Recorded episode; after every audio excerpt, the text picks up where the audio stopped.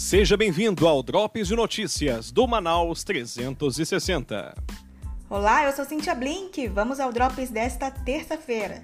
E hoje é o último dia para se inscrever no concurso do Tribunal de Contas do Estado do Amazonas. A banca é a Fundação Getúlio Vargas e pode fazer o concurso quem tem o ensino superior completo. A inscrição custa 185 reais e pode ser feita pelo site da FGV.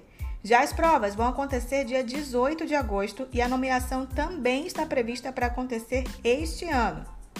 E os vereadores de Manaus foram expostos ao criar uma fake news no plenário durante a votação.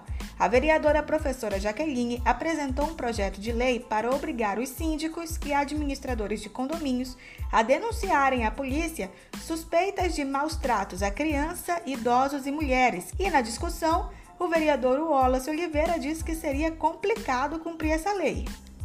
Elas estão preocupadas porque a partir do momento que o síndico ganhe através de uma lei, um peso de lei, essa condição, ele meio que vai se tornar um delegado dentro do condomínio. Ele vai ter que invadir, ele vai ter que bater numa porta, ele vai ter que chegar dentro de um, de um apartamento ou de uma casa. Em resposta, a vereadora professora Jaqueline sugeriu que os colegas de parlamento leiam a matéria.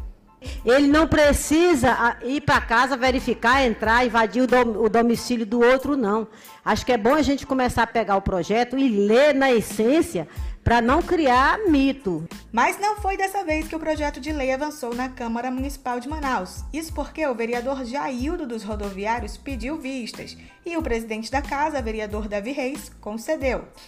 E a Orquestra Violões da Amazônia dá início nesta terça-feira às lives dos Corpos Artísticos do Estado. O grupo, que apresentou um repertório popular na última live, agora vai mostrar o que é capaz de fazer com o violão no repertório clássico. Quem quiser conferir, precisa apenas se conectar nas redes sociais da Secretaria de Cultura do Amazonas às 20 horas de hoje e curtir o show.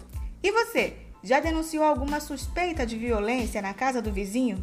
Deixe a sua opinião nos comentários. Gostou? Compartilha. Para mais informações, acesse manaus360.com.